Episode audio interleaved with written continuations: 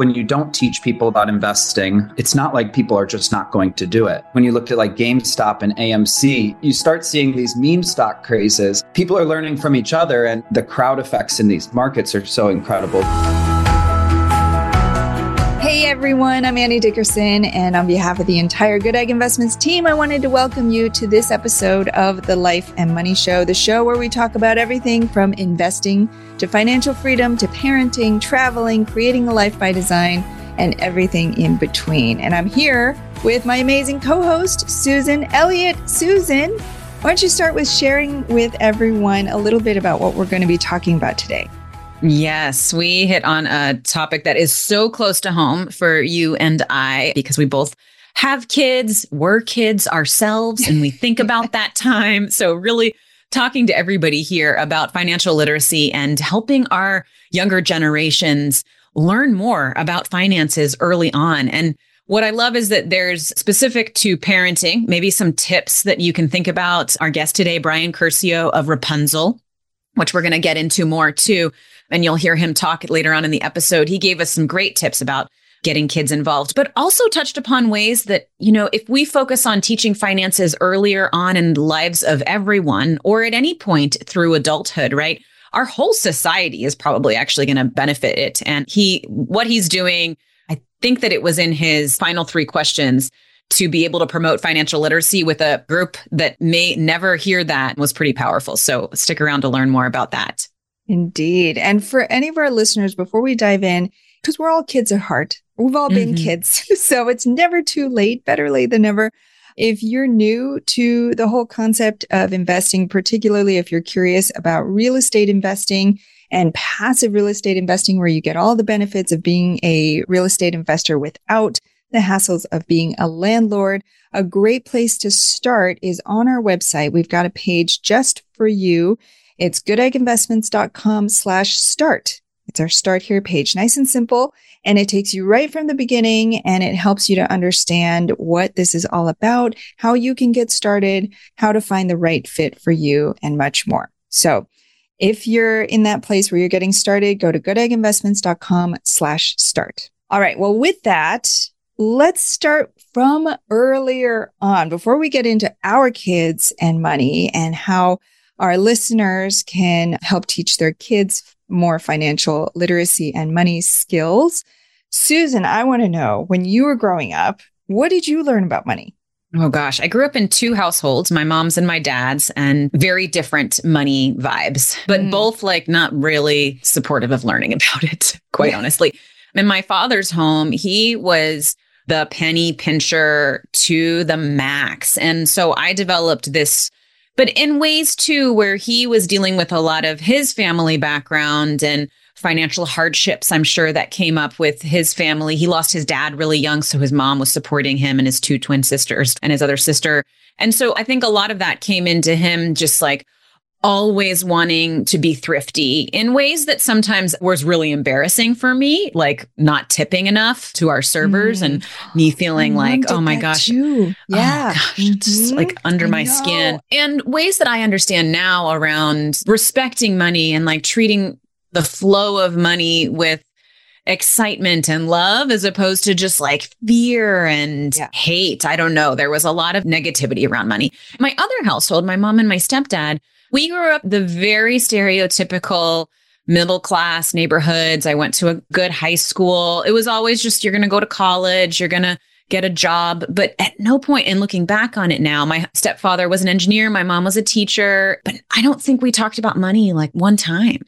I knew that we were being supported. It was almost like because everything was just humming along just fine. We went on one beach vacation a year. I'm sure my stepdad got two weeks off a year for his entire career, which is preposterous these days. But we did that. We didn't go on luxury vacations. You know, we weren't extravagant, but because we weren't, there was also no elements of suffering, luckily. I think it was just like humming along. Everything's fine. No need to talk about it. But I look back on that now and think I could have had I understood that he was contributing to his 401k that whole time, we could have talked about that. Mm. I think I wasn't well prepared to manage it on my own after I left the mm house, in other words, from either home. How about you, Annie? Yeah. What did you grow up with money? You How know, did you? It's interesting that you talk about those two different perspectives because I similarly had very different perspectives around money from both my parents and as well as the circumstances of our life too. So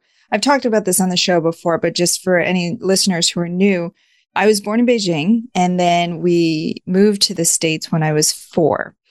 And it wasn't an intentional move. My dad was getting his PhD as an exchange student at Iowa State, and we were just going to do a quick tour and then we were going to go back. But the Tiananmen Square massacre happened a month after we got here. So we were able to stay as political refugees. So my parents decided to stay. That right there created a huge change in our money perspectives and money situation because in China, where, you know, we had extended family and a history there, my parents were decently established middle class in Beijing. Not to mention that the cost of living, at least at that time, was much, much lower. And the government covered a lot of basics like healthcare and housing. So we were pretty set in Beijing. When we moved to the States and we decided to stay, it was a very different circumstance. My mom, who had been a nurse in China, she wasn't able to be a nurse here because of the certification qualifications. So she became a nursing aide um, which paid much lower. And my dad, after getting his PhD in sociology, which is not a very practical thing, was searching for a job for a long time. And so all of a sudden, we went from middle class to fairly low, modest income. And so we were shopping at garage sales. We were offered free lunch at my school, like those sorts of things. And all of a sudden, I was four, five, and six at the time. So it wasn't like huge on my radar, but I could sense that money became a thing. It had never been on my radar before, but it became a thing in my life where all of a sudden we went to Walmart or Target and I couldn't get everything. And my mom would say, next time, we'll get that next time. Or we'd, you know, look at all the prices and we'd pick the cheapest one. Little things like that started to signal to me, okay, maybe we don't have enough and maybe we need to work together to get by less and pull back. And so I kind of got that from a young age. And then when circumstances got a little bit better, my dad got a job. We moved to New Jersey, right outside of New York City. And things were flowing a little bit better. And I sensed that too. And you know how they say that money doesn't change who you are, it only amplifies who you are. Mm-hmm, mm-hmm. And I got to see that firsthand because my dad changed a ton. My mom was always the penny pincher and she continued to be, and she taught me a lot about saving. But my dad, where he was a saver when we had to be, once we had money, he became a gambler.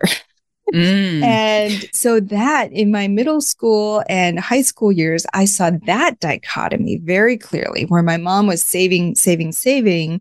And my dad was just using money for these, what I saw as kind of senseless endeavors to try to make more money. In his mm-hmm. mind, he was trying to make money through gambling. And so my upbringing was really fraught with a lot of different money perspectives. I'm kind of surprised that I came out like, okay, decently okay on the other end of all of that. But yeah, it was a lot. Yeah, it's really fun to look back into where yeah. we talk about money. And I think it's really essential too to being quote successful in finances mm-hmm. and you know maybe your success is just being able to take care of yourself maybe it is reaching financial freedom but if we don't kind of understand our money history, our money baggage, we're not going to understand where our fears come from around it or where our behaviors come from around it to be able to really like build the habits that we want to build in the future. So, yeah. And then now thinking about that, and I'm sure you do this as well as so many of our listeners, like the types of habits and the things we're doing for our own kids. Mm-hmm. And the things we're saying, you said there, like you would compare the prices and say, oh, we're going to get this one mm-hmm. this time because it's the lower. I catch myself talking to my daughter who's six. She'll be six in a week, actually, mm-hmm. about like, oh, we can't afford that right now. And then I kind of have to step back and say, I don't want to use the word afford because I think we could buy that right now. But this is what I'm thinking right. about. And I probably mm-hmm. talk too much about it, but I'm really trying to like, give her a window into our finances without, you know, giving too much to her, but also not getting her scared about it, but also not, you know, you're just like, it can feel like a lot. It's like a landmine. like a landmine. Yeah. Exactly. And yeah. so our guest today, Brian, offered some really great tips and resources for us to just mm-hmm. start that process. What would you say is your go to way of talking about money with your kids? I mean, I think what you're talking about there, the little things about even the language that we use is so important. And it's been a learning process for me, a realization like as I use those terms, like we can't afford this or we'll buy this next time and to really have that reflection time to think back on, you know, why did I say that? Or why am I choosing to say something different? And I think it really gets to the values of money mm-hmm, mm-hmm. because, you know, as Brian talks about, he and his partner have built this amazing company with lots of great financial literacy tools and resources for kids and their families. And all of that is super important. And there's a layer that only the family can bring in, which is your values, your personal values around money the child's teacher teaching them about that because there's no right or wrong answer when it comes to your values around money. Because whether you can uh, afford to buy that thing or is really about whether you choose to buy that thing. Mm-hmm. And so each individual family has to decide is that thing that we're going to buy is that important to us or not? And what are the reasons? And what do we choose to spend money on? How much do we save those are things that a school or an app can't teach, but there are things that a school or an app can teach. And I think we haven't even gotten there yet as a, mm-hmm, a society. Mm-hmm. We haven't even filled that gap.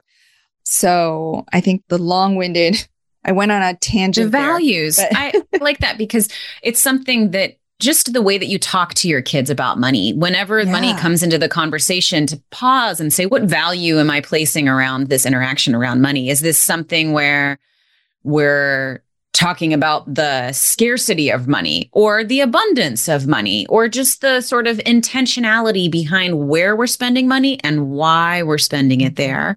You mentioned our philosophy is sort of around saving money, where we're putting that money towards. There's also this time of year, especially towards the holiday season, why we're giving and how we're giving our money. Those are different things to bring into your value conversation with your family.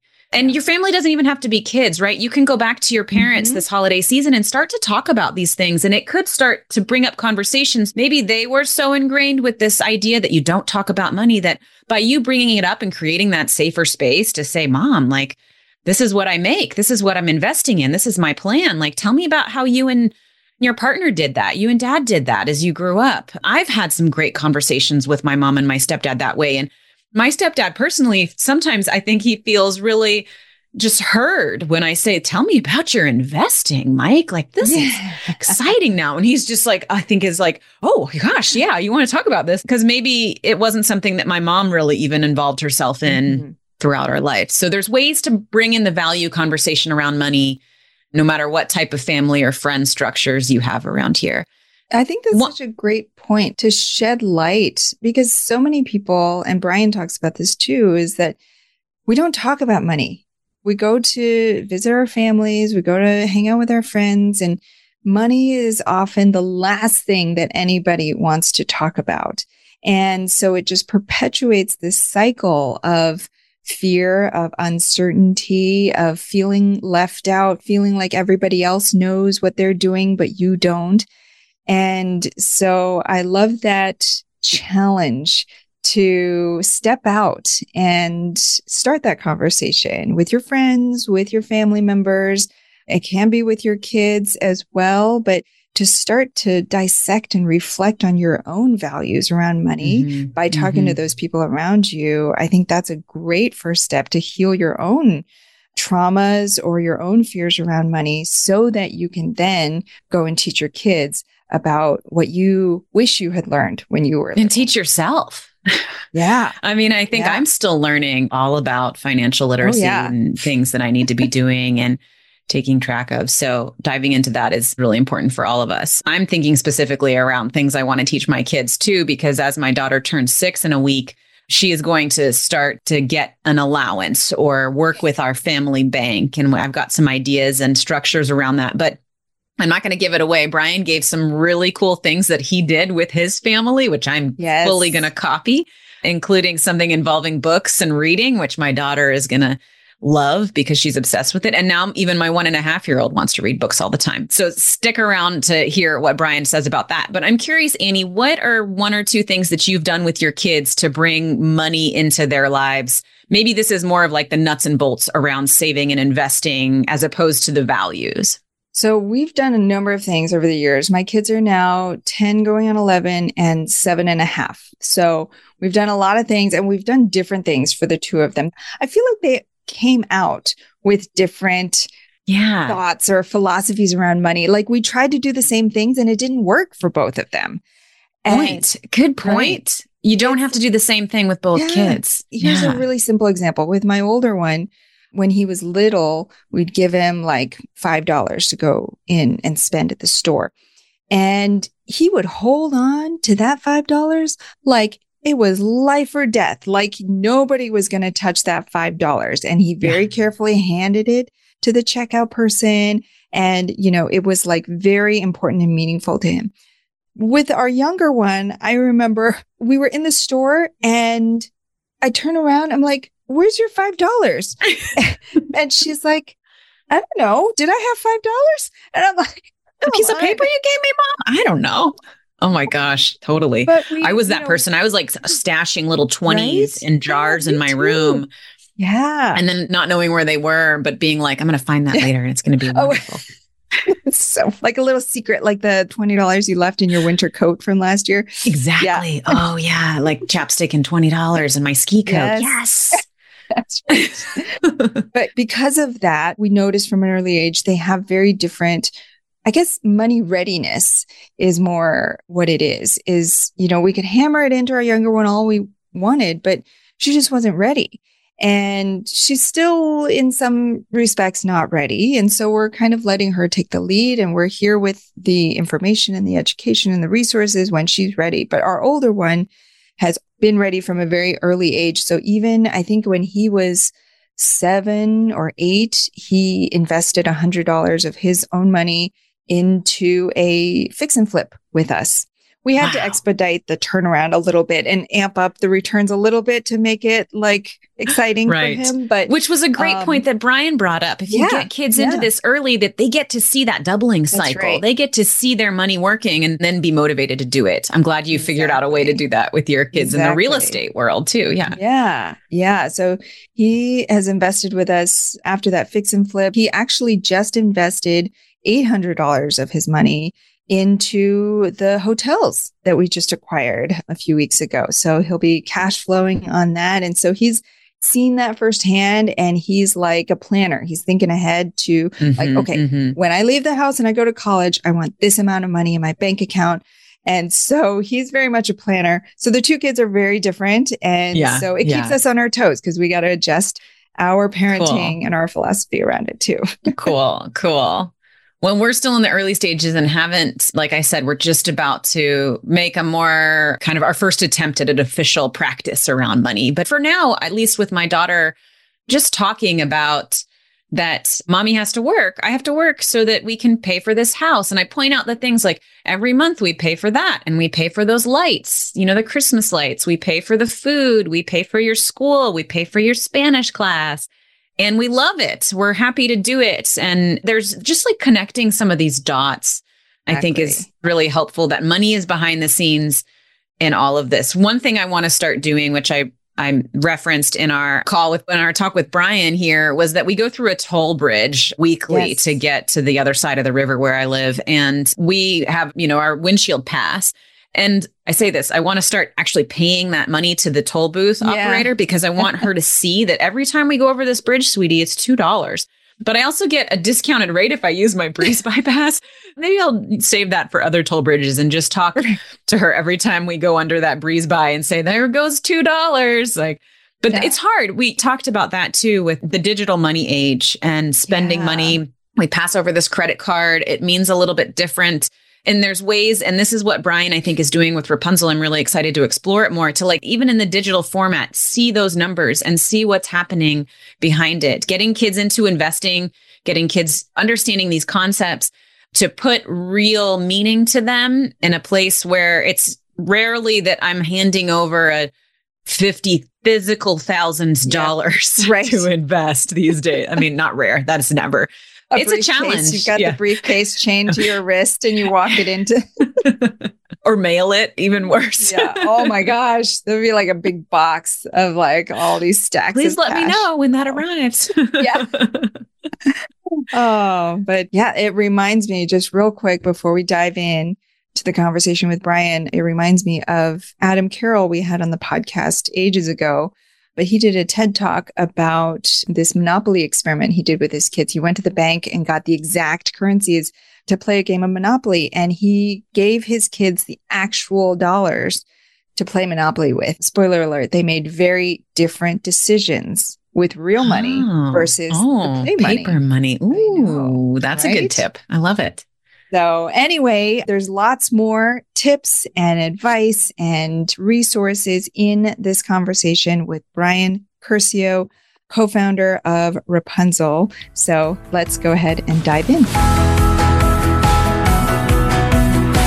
All right. Welcome to the show, Brian. How are you today? Oh, I'm doing great. Thanks for having me. Fantastic. Well, Brian, start us off. I know you've done some amazing things. So, start us off. Tell us a little bit about your backstory and how you and your high school best friend came to create Rapunzl. Yeah, it's been a pretty incredible journey. My partner Myles and I, we met freshman year of high school. Our lockers were four apart from each other. And we bonded over the fact that we were both teen investors during a year that it was kind of a little omnipresent during 2008 in the financial crisis. Ooh. So I mean, it was the headlines every day, but Myles and I really geeked out over kind of what's going on in the stock market. And for us, it was kind of looking at in the context of a national housing crisis, you had stocks like Apple or Facebook and some of these companies that for us, we were loved as teenagers. Um, sure. Yeah. That were down 30, 40% just because of the overall market. And so for us, it was kind of a blue light special. I mean, we really had a fun time and it was kind of reassured us like hey you guys know what you're doing even though we didn't. We were trying to and reading what we could. And so Myles and i there was no plan to go into financial education at that point. We were very much set on let's go into wall street. Let's make tons of money. So we stayed friends and senior year of college robinhood was starting to gain a lot of popularity. And so for the first time in our lives we started to see all of our friends start to invest. And the story that always stuck out to us was one of our friends said that instead of buying lottery tickets, they were now going to buy stocks the day before earnings. And that was what they viewed as investing. And it was like, wait, wait. Ooh. I was like, oh, there's a better way to do this. So that was where the idea for Rapunzl was born, which was the idea of having a gamified investment simulator where students can simulate $10,000 stock and crypto portfolios and then enter them into national scholarship competitions. And so just really trying to provide a more educational pathway into kind of financial markets and recognizing that a lot of times this isn't taught at school. And so you kind of have this generational game of telephone that if your parents didn't learn about financial literacy, you're most likely not going to. And so the idea was how could we create something that's fun that kids have an opportunity to win scholarships, but also trying to like reinstill these life skills that kind of should be taught at every school. I'm so curious. How then did you come across it? By the time you're in high school and you're already playing with stocks, you and your friend, was that something that your parents happened to teach you at a young age? Yeah. So Myles and I kind of had two very opposite experiences. So I grew up on the north side of Chicago. I had two investment banking parents. So it was just constantly talking about it's it at the blood. table. yeah. Then Myles grew up on the south side of Chicago and attended a elementary school Ariel community academy that was founded by Arne Duncan, former Secretary of Education, and John Rogers, who at the time was the founder of the largest minority owned asset management firm in the country. Mm-hmm. And so they started a elementary school where they wanted to bring financial literacy in at first grade. And so Myles's schooling was, I was like, when we learned about it in high school, I was like, wait, what? So in sixth grade, uh, Nuveen Investments gave them the school or each class got $20,000 and then the students sat on an investment board deciding how to invest the money. And then by eighth grade, they split their earnings. And so that was money they could spend then while in high school. So so cool. Wow. Myles had yeah. like exposure to it the way that I think we now advocate like this is how schools should be learning. I mean, there's really no more real world project based opportunities than when you start incorporating money. But a lot of our friends obviously didn't go to that elementary school or didn't have parents in investment banking and it yeah it just never kind of came up for them.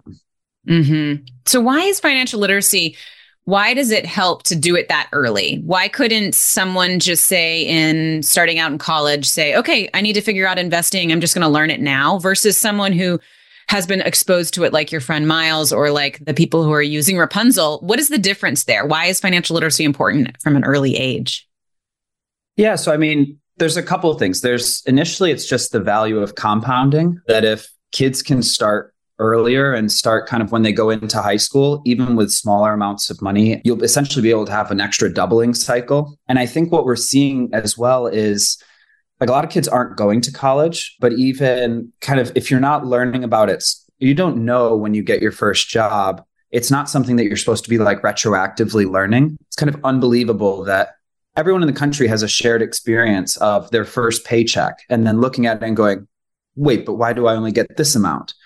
And so it's kind of preparing kids for those realities and understanding it. It's we do a lot of work trying to help increase diversity in financial services specifically and creating career pathways.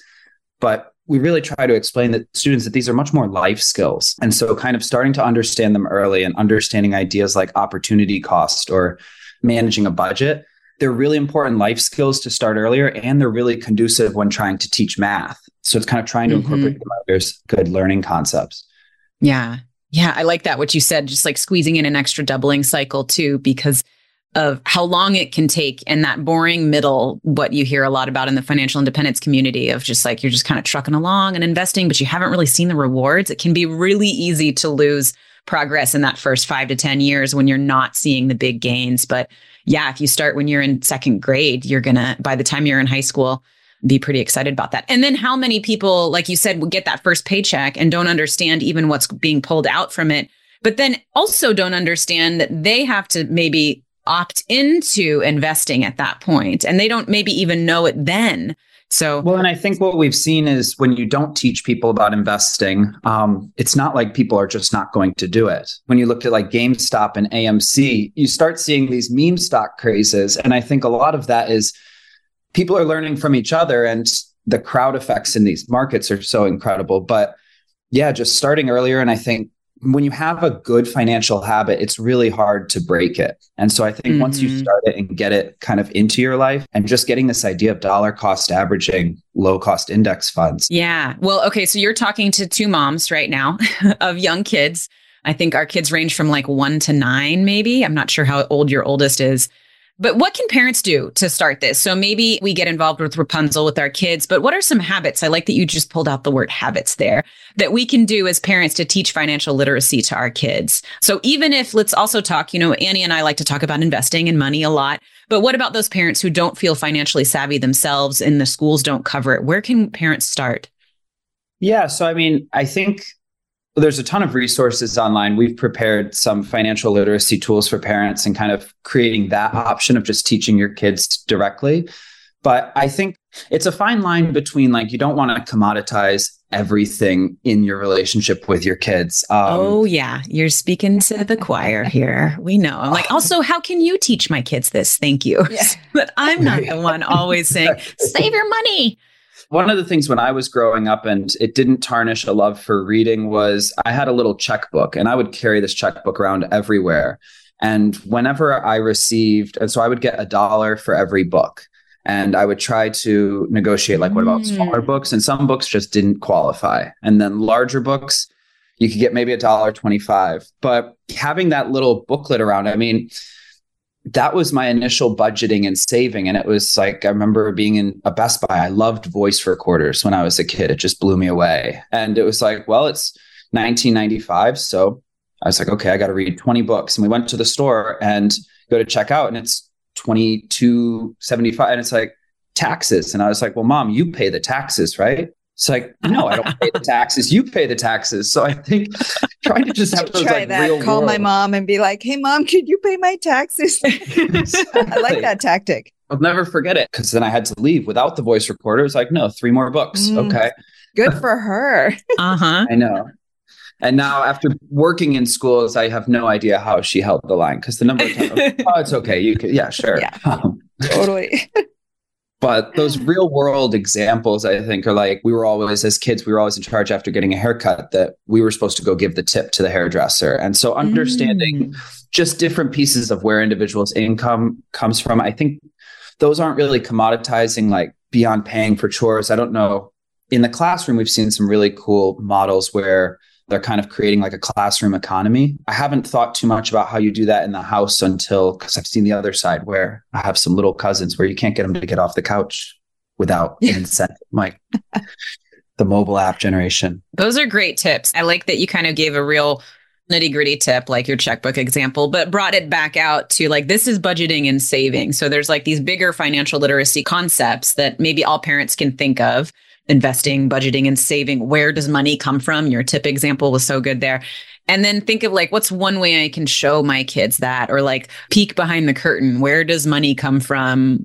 How was this exchange? Even just like putting physical dollar bills in their hand. I find that sometimes I want to help my kid my daughter pay, but I'm just paying with a credit card. And like, or we're going through the toll booth constantly in my town. And it's just like something that happens without us even talking From about the it. So how can you bring it Yeah. back? Yeah. I want to go through and like hand $2 to the man. Every time we go across the bridge, sweetie, it's $2. Those are great Well, and it was beneficial. I think it's harder and harder now as money becomes more digital too. And yeah, exactly. even with all the studies coming out that we spend money faster on physical on cards than we do when we have the actual cash. hmm Wow, neat. This is great. I mean, I'm already at the point with my six year old where we're going to be introducing sort of her allowance system. And I want to integrate in some investing. And I've got a tip from a friend that, like, you have to speed up those cycles so she can actually see what's happening with compounding, especially at an early age. So, our family bank, where she's actually going to earn monthly interest instead of annual interest, for instance, so that she can see that grow.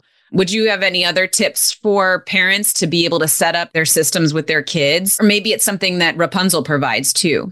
Yeah, I mean, I think Rapunzl as a simulator, so it's helpful to show growth and just like I think mm. gaining experience with it. It's a little challenging to go before kind of fifth, sixth grade, just understanding the basics of it. But I know at an earlier age, so there's two ways. I mean, you can kind of be teaching the generational wealth and just dollar cost averaging and maybe condensing the cycles. But another cool way of just making this like logical connection to view the world through more of a financial lens is picking a company that the kids really love, could be like Roblox, and just buying a couple shares or buy fractional shares, buy $20 of it. And I think that kids really respond well to the idea of ownership. And it's like, no, these share you own a piece of Roblox now. And even if it's not growing, the price will definitely change each week. And so I think it creates an interesting way to kind of support kids reading more with kind of like, why do you think the stock's down 5%? And if you're a parent out there who's like, well, I'm not sure, I would know the answer. The greatest news is that the people on Wall Street also don't know the answer. So it's not like there is a right answer to it, but I think working that through that with the student, it's great critical thinking and can actually help develop the financial literacy side on the parents too. I think just more immersing yourself in it. I want to know how did you guys come up with the name Rapunzl? And what does it mean to you? Yeah. So the summer before my senior year of college, I was working at a hedge fund in New York, and Myles was working at a bank in Chicago. And our bosses ended up talking on the phone about some potential investment that one of the firms didn't want to invest in, but the other should. And we called each other that night, and it was this epiphany. It's like you get told every day of your life, don't talk about money. It's rude to talk about money. It's bad to talk about how much you make. But the richest people out there, the people who control money, are talking about money every day. And it's almost like these high returns of Wall Street are perched in this ivory tower that's inaccessible to ordinary investors. And so the idea of Rapunzl was allowing every investor kind of climb to financial freedom. Ah, I love that. What a great visual. Yeah, that ivory tower and just It was a couple that, months after Robinhood was gaining traction, so uh-huh. fairy tales were definitely there being thrown around. There you go. Smart. And how about your friends who were investing in the stocks before they went public?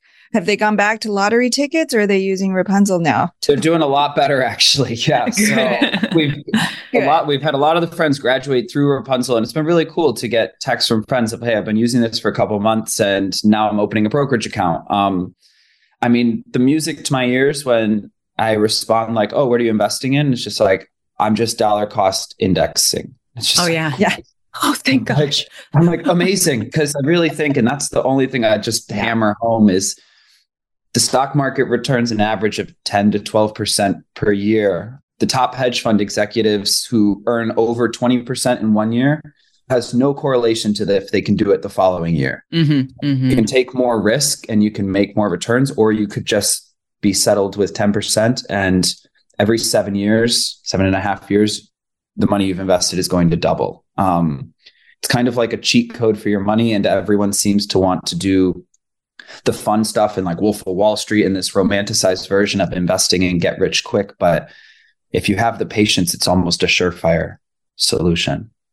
Yeah, mm-hmm, it's the same mm-hmm. in real estate. We have a lot of real estate investors and um, you know, it's the same. Everybody wants to be the the one person who discovers that one magical ticket, the cheat code to go farther, faster. And really, it's just about nope, you just go one building, one syndication at a time, and you just wait and you just get the the small checks first, and then you build it up, and then you invest more. And so I think that's such a smart lesson. It's not the sexy answer that a lot of people want, but you know, it's what'll get you to that end goal. So fantastic. All right, Brian. Well, we've covered a lot so far, but to wrap it up, are you ready? We're going to move into our life and money show spotlight round. We're going to ask you three questions we ask all our guests. You ready? Okay, let's do it. All right, fantastic. So, the first question is about your life and money. So, tell us a little bit about, tell us one thing actually that you're doing to live a meaningful and intentional life by design. Yeah, so I mean, it's it's kind of a shameless plug, but it's connected to what we're doing with Rapunzl. But one of the things that Myles and my partner and I have gotten really involved with in this past year is we're actually using the Rapunzl platform and curriculum and teaching basic financial literacy in um, Cook County prison system.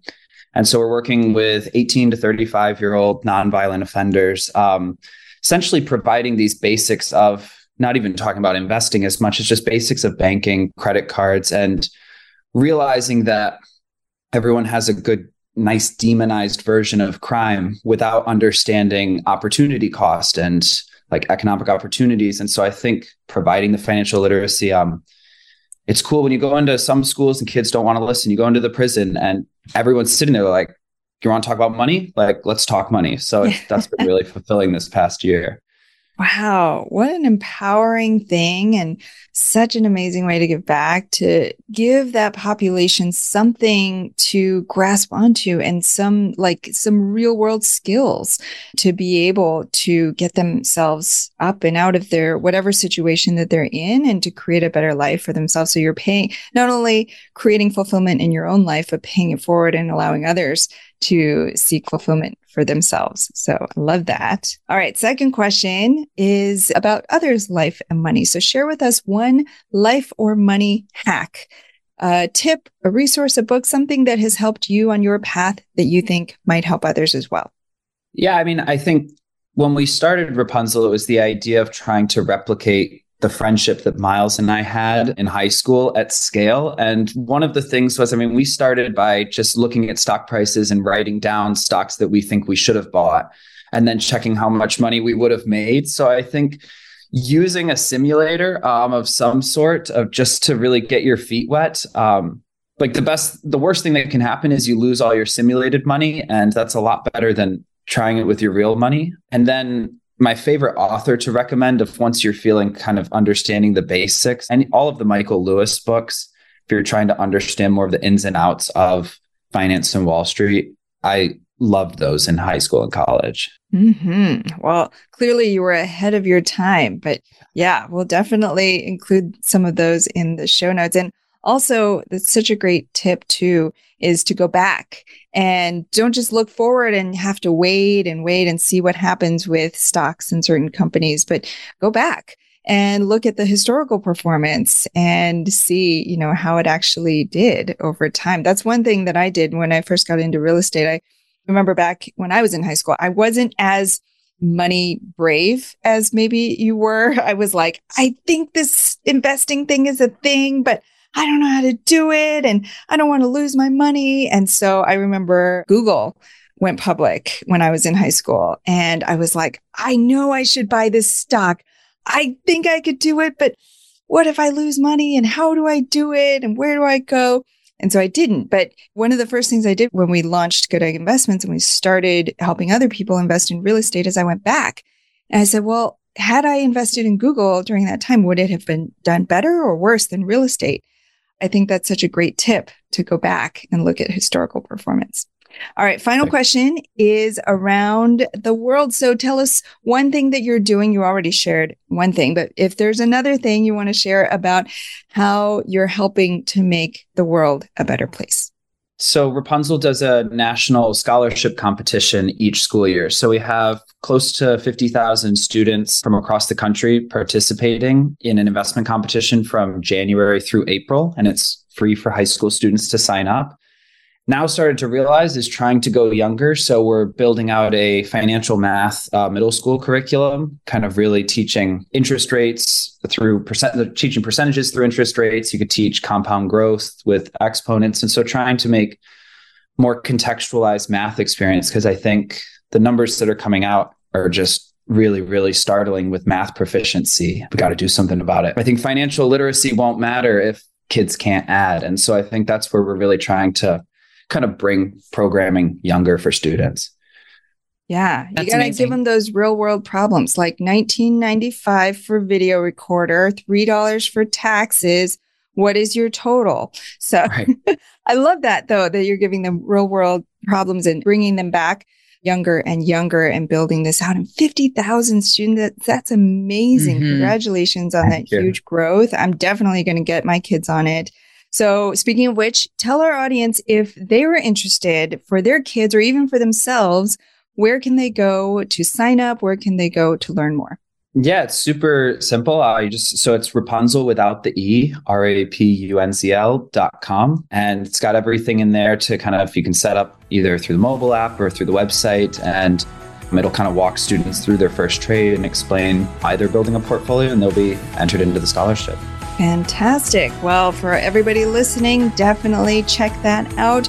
Brian Curcio, co founder together with his best friend Myles of Rapunzl. Thank you so much for being here with us today, Brian. Oh, thanks for having me, Annie and Susan. Yeah, thanks.